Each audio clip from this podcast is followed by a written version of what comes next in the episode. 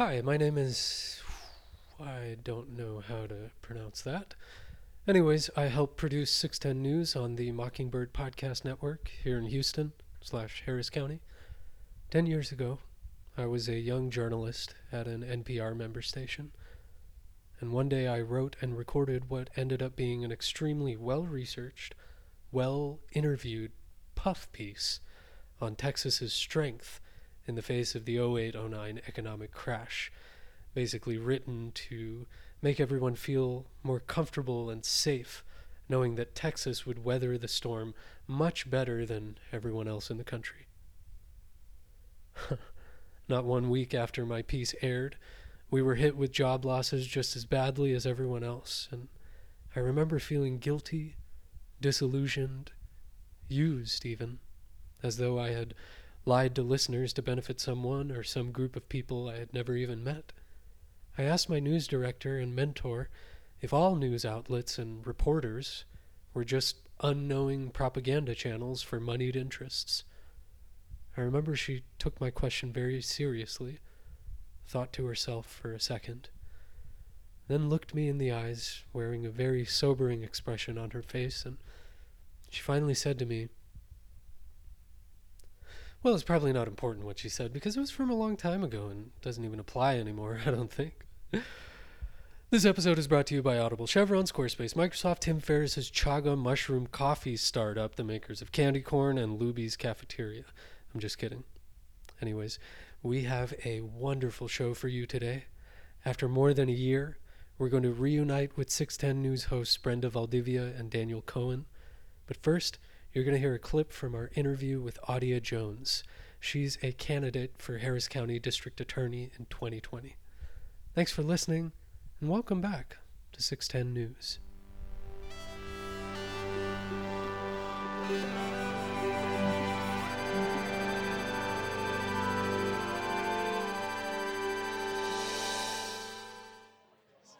So, Audia, Yes.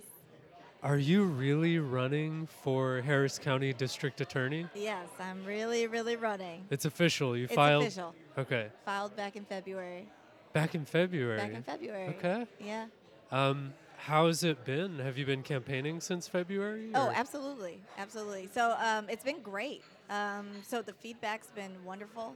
Um, definitely, uh, you know, when they say people versus money, this is literally what our race has come down to. Um, you know, obviously, I'm going against an incumbent that's sitting on a lot of money, um, and but we definitely have the people behind us, and the public is seems like they're wanting a change. I can imagine criminal justice reform is kind of a sobering subject to talk about, think about. Uh, but as a candidate, you also have to be passionate and inspiring. Otherwise, people won't show up to vote for you.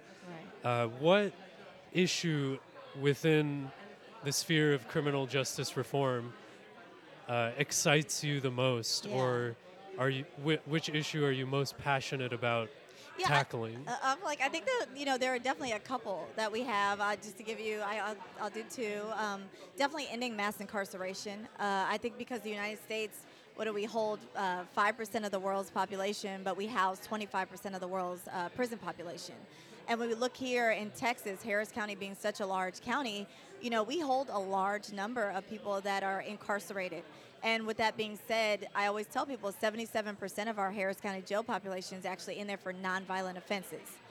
Um, so when we talk about that, we have to talk about where it started. It initially started with the war on drugs. So many individuals that are in jail right now are in there because either they can't afford to get out because of the cash bail, um, or because of some drug-related offense, um, or they may be suffering from some type of mental health issue, is what we've seen. Um, so we in our campaign, what we want to do is really target the heart of the issue, the root of the issue. What's going to keep the public safe is not by throwing these individuals in jail and locking them away like there's some kind of disease, but really getting them the help that they need um, to get back on their feet without building up a criminal record against them when they, it's not necessary. Um, so that's the first thing is definitely ending mass incarceration, cutting the incarceration rates here in Harris County while makes, making sure, you know, our priority is public safety. Um, the second thing is marijuana reform you know that's a hot topic everywhere right now and we know with hemp being legalized in the state of texas um, you know recently i put out a post that seemed like it got a lot of attention um, was hemp is exactly the same. You know, comes from the same plant as marijuana. Um, it just has a lower concentration of THC. Um, but what we see is that it's not keeping the public safe is by actually prosecuting the marijuana charges. And here in Harris County, we have a unique system where the district attorney can literally stop prosecuting uh, marijuana today, yesterday, you know, a year ago, years ago. Um, and that's what we want to do is decriminalize, like literally decriminalize, not not create a diversion program where people have to pay $150, but no longer accept uh, cases against individuals for uh, possession of marijuana. Audia, thank you very much. Thank you. Thank you guys for having me on here. Great show. That was a brief excerpt from our interview with Audia Jones, who is a candidate for Harris County District Attorney next year. We'll be posting the full, uncensored interview soon, but for now, it's time to bring back the core of our show panel discussion with Brenda Valdivia, Daniel Cohen, and myself. Enjoy. Look like an after school special. You've never seen the Puzzle Palace? Puzzle Palace is a PBS show where a bunch of multicultural puppets talked about friendship. That's awesome. that was us. Like all we need is a puppet and a wheelchair and we're good. Yeah. But I do those yeah, there was there was literally one of every ethnicity that they could think of at that time. So it's like Captain Planet, but But it was a it was not a, environmental superheroes. It was like I think it- it took place in a rec room. oh, and it had a like they were all kid puppets. It was a black kid, a Latina kid, a Jewish kid, an Indian kid, um, a Native American Indian kid, and I, I guess the nation's kid. Um, An American kid, you mean? I think they Yeah. just they, they did have a standard white kid True where they never like fully assessed if he was like Polish or something, but they were like very clear like these are all different puppets. oh, they and had stuff. one. They had one white kid or something. Yeah, they had one white kid, Like but he wasn't the leader. That's how progressive like, it was. They're like, they're like, this is the accomplice character. He's, He's just there. He's there for fun. When the teachers try to f- around with the other kids, he hurls his body in the way. He's like, no, back off. Speaking of fing around, we're back. We're back. back. We're back. Where have you been? Where have you around. been? What? Where have don't- I, mean, been? Oh my God. Yeah, I haven't been doing much. I've not What- been doing anything compared to uh, you, Daniel, or you, Abhinav. I've just been working. Working is and- hard. Working and being like brain weird. So that's my major news. I nothing, nothing in my life has changed. I have no excuse. This is it. I'm You've here. added shows on the network. Yeah, that's true. Yeah. But that's mostly and you put on a live show with the That's network. true, The which first you- live no- live show. which you also did. We both did it together. Yeah. Yeah. Awesome. It's called Recorded Live. Uh-huh. We're gonna do more shows with that. yeah. We'll plug that at the end though. We'll like skip this part. Maybe yeah, maybe we'll do like a live 610 version that involves us just asking Daniel what's going on. That's the whole show. yeah. Uh, okay. Are you okay? How is everything? It, it's going okay overall. It's What's- not bad. What's the big pressing political issue for you right now? Like what's the big big daddy? Uh, I mean, the interesting thing that's going on right now is, I mean, it's a- there's always there's always lots of interesting thing go, things going on, but like, if you want one that's connected from the local level to the national level, like obviously the uh, like immigration fight. Um, you know, with ICE raids going on right now, they targeted 2,000 people for deportation, and they were only able to get 35 people, which is still, you know, that it's not that that's not significant. It's 35 people and 35 lives with all of the friends and family that they have and everything that that disrupts. But uh, it's also worth noting that specifically ICE stated that they were unable to get the rest of the 2,000 people because of community disruption. Uh, so yeah, good for us. Whoa. yeah, it's, it- Yeah. it's pretty interesting. And there's a lot that's going on related to that. There's an, a national movement now of um, Jewish activists and immigration groups called Never Again uh, Action, which is um, uh, focused on basically um, curbing the activities of ICE, uh, disrupting their activities, recognizing uh, the place of Jews specifically, like historically in the movement, um, and then making sure to put pressure on different congressional representatives, uh, including but not limited to establishment Democrats that have not um, taken a really like tough stance against deportation and ICE raids from the White House. So people like Ted Cruz. right. Yes, Democrats like Ted Cruz. Um, uh, he, he would have been a Democrat in like 1881. Um, no, I mean it's it's just it's interesting to live in these times the same way that like may you live in interesting times is a curse. Yeah, we. I keep saying that we're living in one of the strangest timelines because I, I think about when this show was last on. Um, we did have a conversation of of what what do we do now because it was all so fresh. It was all unknown. We were dealing with multiple unknowns. We had inclinations of where we can go, but seeing the reality of knowing that there are these um, what now outside watchdog groups of other countries are calling concentration camps that we can clearly see history repeating itself. The rhetoric is the same. Uh, pundits saying that no, we can't call the president racist these these uh, detainment camps also have different countries, different people, and it's like no, it's it's still the same thing. The actions are clearly mirroring other um, very dark moments of history worldwide, and uh, it's repeating. And I think a lot of the people who are watching this now are really struggling to come to terms with it. Even even people who are or more liberal are struggling to to see the full scope of it. Because for me and us here, unless we're throwing ourselves at the fray, it really is out of sight, out of mind. Like our lives are still going on relatively quietly. There's been no like big personal changes, but every now and then I'll hear a rumor of a family friend or a member of the community that they've been devastated by one of these camps or by the actions of ICE. So it's it's that kind of beginning. It almost feels like a beginning to an end, and I, I feel like we're getting closer and closer to that tipping point of deciding which way is our country going to treat itself for the next 50 years. Um, and I imagine that's a big weight on you because Daniel, you've been completely in. Like the main reason we don't see you is because you're waking up and you're going to one action, then you go to work, and then you go to another action or another planning for another action. Like you are in it, completely in it. Uh, I, am I at an action right now? Where am I? What's happening? it's, We're protesting. Did you just come from one? I did. You- Oh, yeah, really? you I, did. no, I came from a I came from a, a birthday me- party, so we're you know Okay. today today uh, uh, happens to not be one. No, there was there was one on Sunday actually. The first Never Again action in Houston was on Sunday, and for several hours the uh, Emancipation uh, Child Detention Center was shut down. Uh, there were there was the first mass act of civil disobedience there, the Nice. largest act of civil disobedience there. There had been one prior to that when Maya Ford uh, sat down in a traditional Panamanian dress, like just sat on the parking lot of Southwest Key.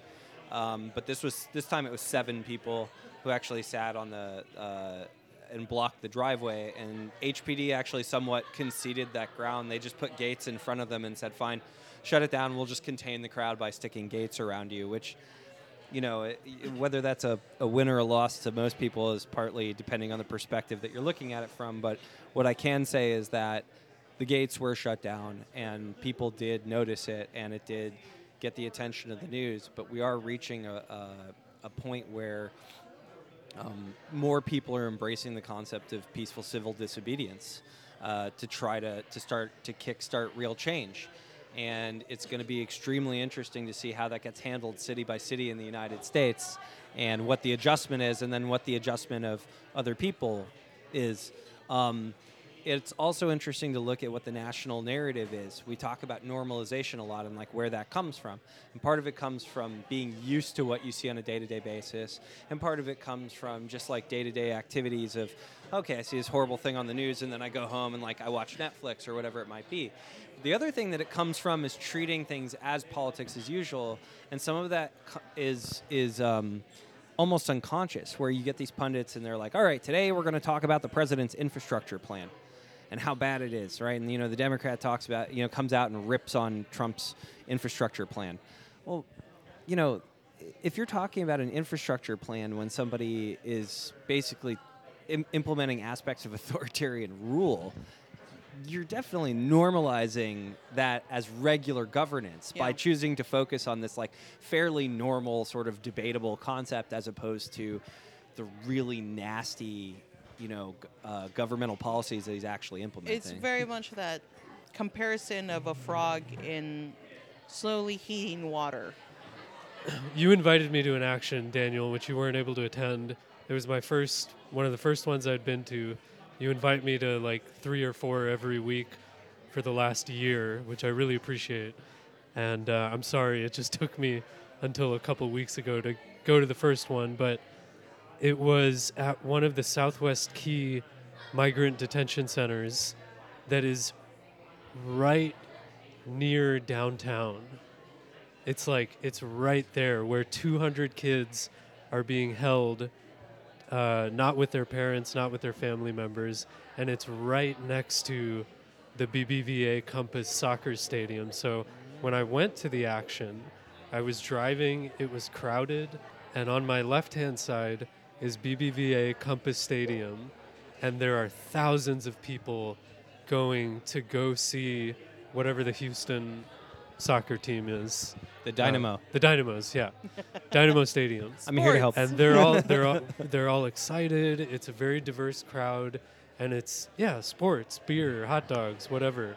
Uh, and then literally not two or three blocks away, the crowd is still the same, but it morphs from the colors of the team to uh, protesters because that's where the detention center is. So it's it's like it's right there. It's right in our front yard, and when we were there at the vigil, um, it was crowded. It was crowded as, and uh, I was. I know there was a little bit of an issue with the police officers and their horses, um, but overall, I was really impressed with the fact that HPD did not escalate, and neither did the crowd. It was just a perfect, non-violent, for the most part, um, action, and everybody was blowing off steam. Congresswoman Sheila Jackson Lee was there. A couple other people running for office were there, and it was just everybody was angry. Even the action was not focused on the kids. It was on expressing the anger of the fact that there are these kids, and who knows how long it's been since they've seen the light of day. And um, there was one moment that I found really magical where three members of the Houston Grand Opera they were one of the few people instead of looking out at the police officers they were looking through the fences to where the kids were being held and they matched with whatever was being chanted by the crowd let them go let them go but they started singing it.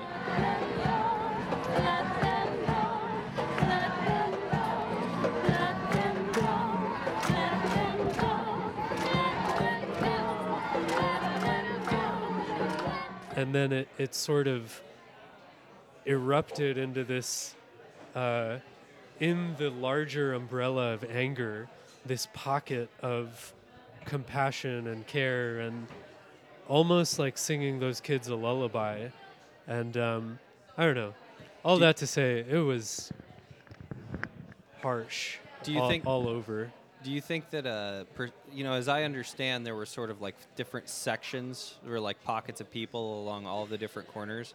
Do you think perception of the action changed depending on where you were in the crowd? Pro- probably. That's. I was just curious because I've, you know, I've been to the center, you know, this point probably 15, 20 times, whatever it is, and it's it's interesting sometimes when the actions just get so big that you no longer have a central mic or like a central spot. And you you have sort of almost like pockets of organizers with megaphones and things like that. Um, you know as to what what people's perceptions of it are um, the, our indivisible houston uh, live stream uh, guy who also uh, is one of our co-founders actually there's a, a, clip if you watch the video where this horse like collides into him Uh, and there's another cl- there's another woman who I guess you know her a horse uh, bruised her ankle up pretty badly. Um, and I mean my read on it for what it is, what it's worth is like don't have horses in a giant crowd. Particular you know it's not the horse it's not on the horse it's on on the person that's riding it right. Um, but I really I do hope I mean it might be a fool's hope but I do hope that uh, we don't have unnecessary escalations from uh, from from you know systematically empowered people at these things if possible right is that like that's that's where a lot of this stuff goes haywire and houston has just as much history of that stuff as anything else um, but i'm just i was just curious you know if it if it looks different if you're on one side of emancipation or the other if you know the protest looks a little bit different um, there's If you're on one side of emancipation or the other, that's a hell of a metaphor.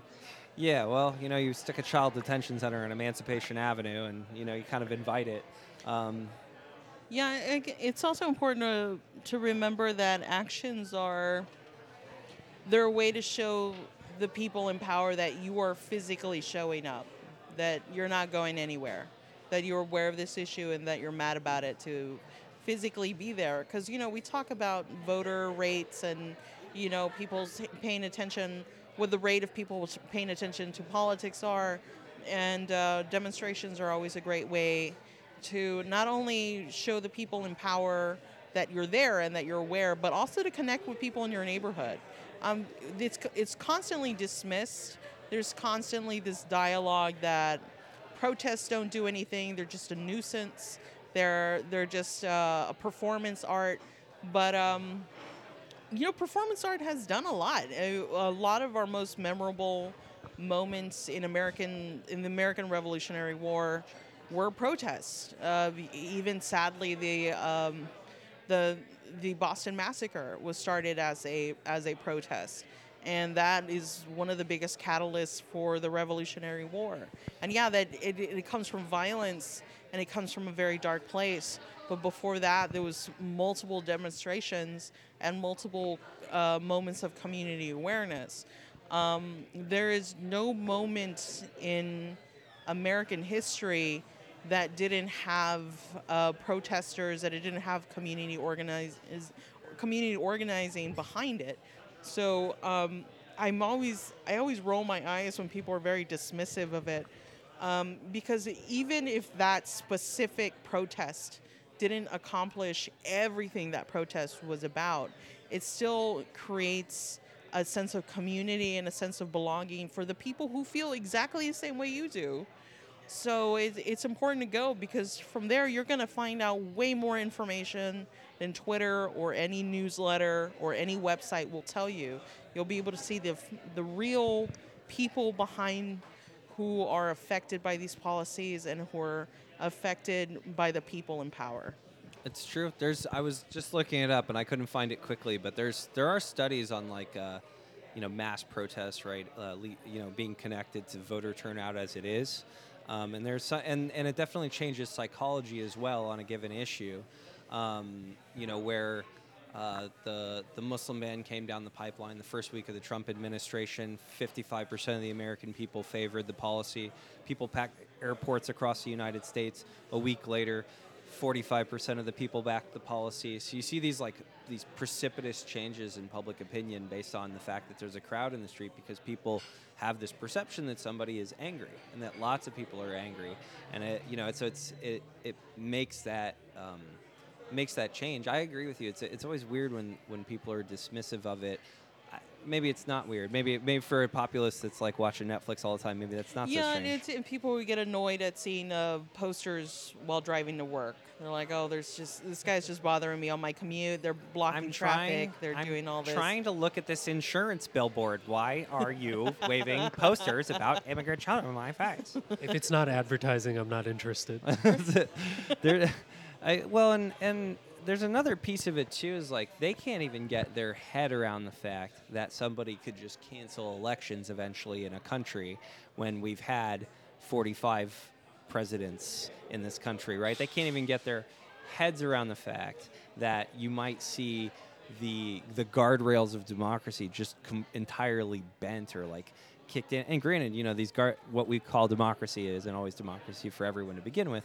But in addition to that, like the functioning democracy we do have, there's no like law of physics that it's all going to just happen like clockwork on a regular basis. You know, countries have had there have been countries that had elections term after term after term like clockwork and then they just didn't have them anymore. You know, like something else happened. So, you know, protests and, and other forms of action and like planning are good for gener- the general social fabric and it's good to be able to do that and to know how to do that anyway because you may not have elections to bail you out as it is. I mean, I, I, it might sound wild to say, but it wouldn't be the first time it's ever happened. All right, I guess we should start wrapping this up. Abhinav, is there anything on your mind you want to talk about? It's been what a year and a half since the three of us have really sat down and uh, talked about what's going on and done this show. So I'm really glad to be back here, and I love our new studio. Uh, we're at we're at Agora right now, um, kind of surrounded by a crowd of people trying to study. Sorry about that. Uh, but this this was great. we we've got a ton of candidate interviews coming up for um, the 2019 election in November. That's going to happen, which is Houston mayor, city of Houston, uh, or city council members, and probably some local propositions, bonds, whatever, flood control, and uh, yeah, my my goal with this revamp is to just have this show, show be the one-stop shop for someone who's looking to get educated or at least familiar with some of the candidates who are running and whatever else is going on. I am also happy to be here as a contender for the presidency of the United States. Is that Bernie? Indeed, Hey, it is BB. I, Senator Sanders. this is a lovely coffee shop. Do you think that they have a pastrami on rye that I could snack on while we conduct our interview? You know what? We're gonna see what we can. If I, could, at the very least, I can get you a nice smoothie. A smoothie. A smoothie is the drink of the 1%, Brenda. a smoothie is a drink of the bourgeoisie. Oh, all right, all right, a cookie or something. I don't know. We talked about Cookie, A black Yeah. and white cookie, like they have in Brooklyn. I accept that in place of a pastrami on rye, but next time, I demand. I feel the burn, man. Let's do this. All right. Thank you for your support, madam. It's really good to see both of you again. And Senator Likewise. Sanders. I hadn't seen him. And in a while. Senator Sanders. Senator Sanders. All All right, right. everybody. Thank you so much for joining us. I'm Brenda Valdivia, I'm Abhinav Kumar. I'm Daniel Cohen. and this is 610 News. And that's the end of our first episode after a year long hiatus in this next season. Thank you very much to Cafe Agora on Westheimer and Dunlavy for providing us with the ambiance, coffee, croissant, water, and clean toilets that kept us all happy while we recorded this episode. Free music archive for the song at the beginning, Flickr for the starry sky and our new 610 News logo, Audacity for sharing its open source multi track fade in, fade out, and peak correction technology, SanDisk for 32 gigabytes of pure space, Tascam and Behringer for the recording equipment, the pregnant woman who kindly gave up her seat so we could record, Audia Jones for the interview, and of course, all Hugh listeners out there. Thanks for listening to 610 News, a production of the Mockingbird Podcast Network. You can learn more at http colon slash slash that's two slashes www that's three w's dot mockingbirdnetwork dot gov uh, dot com. See you next time.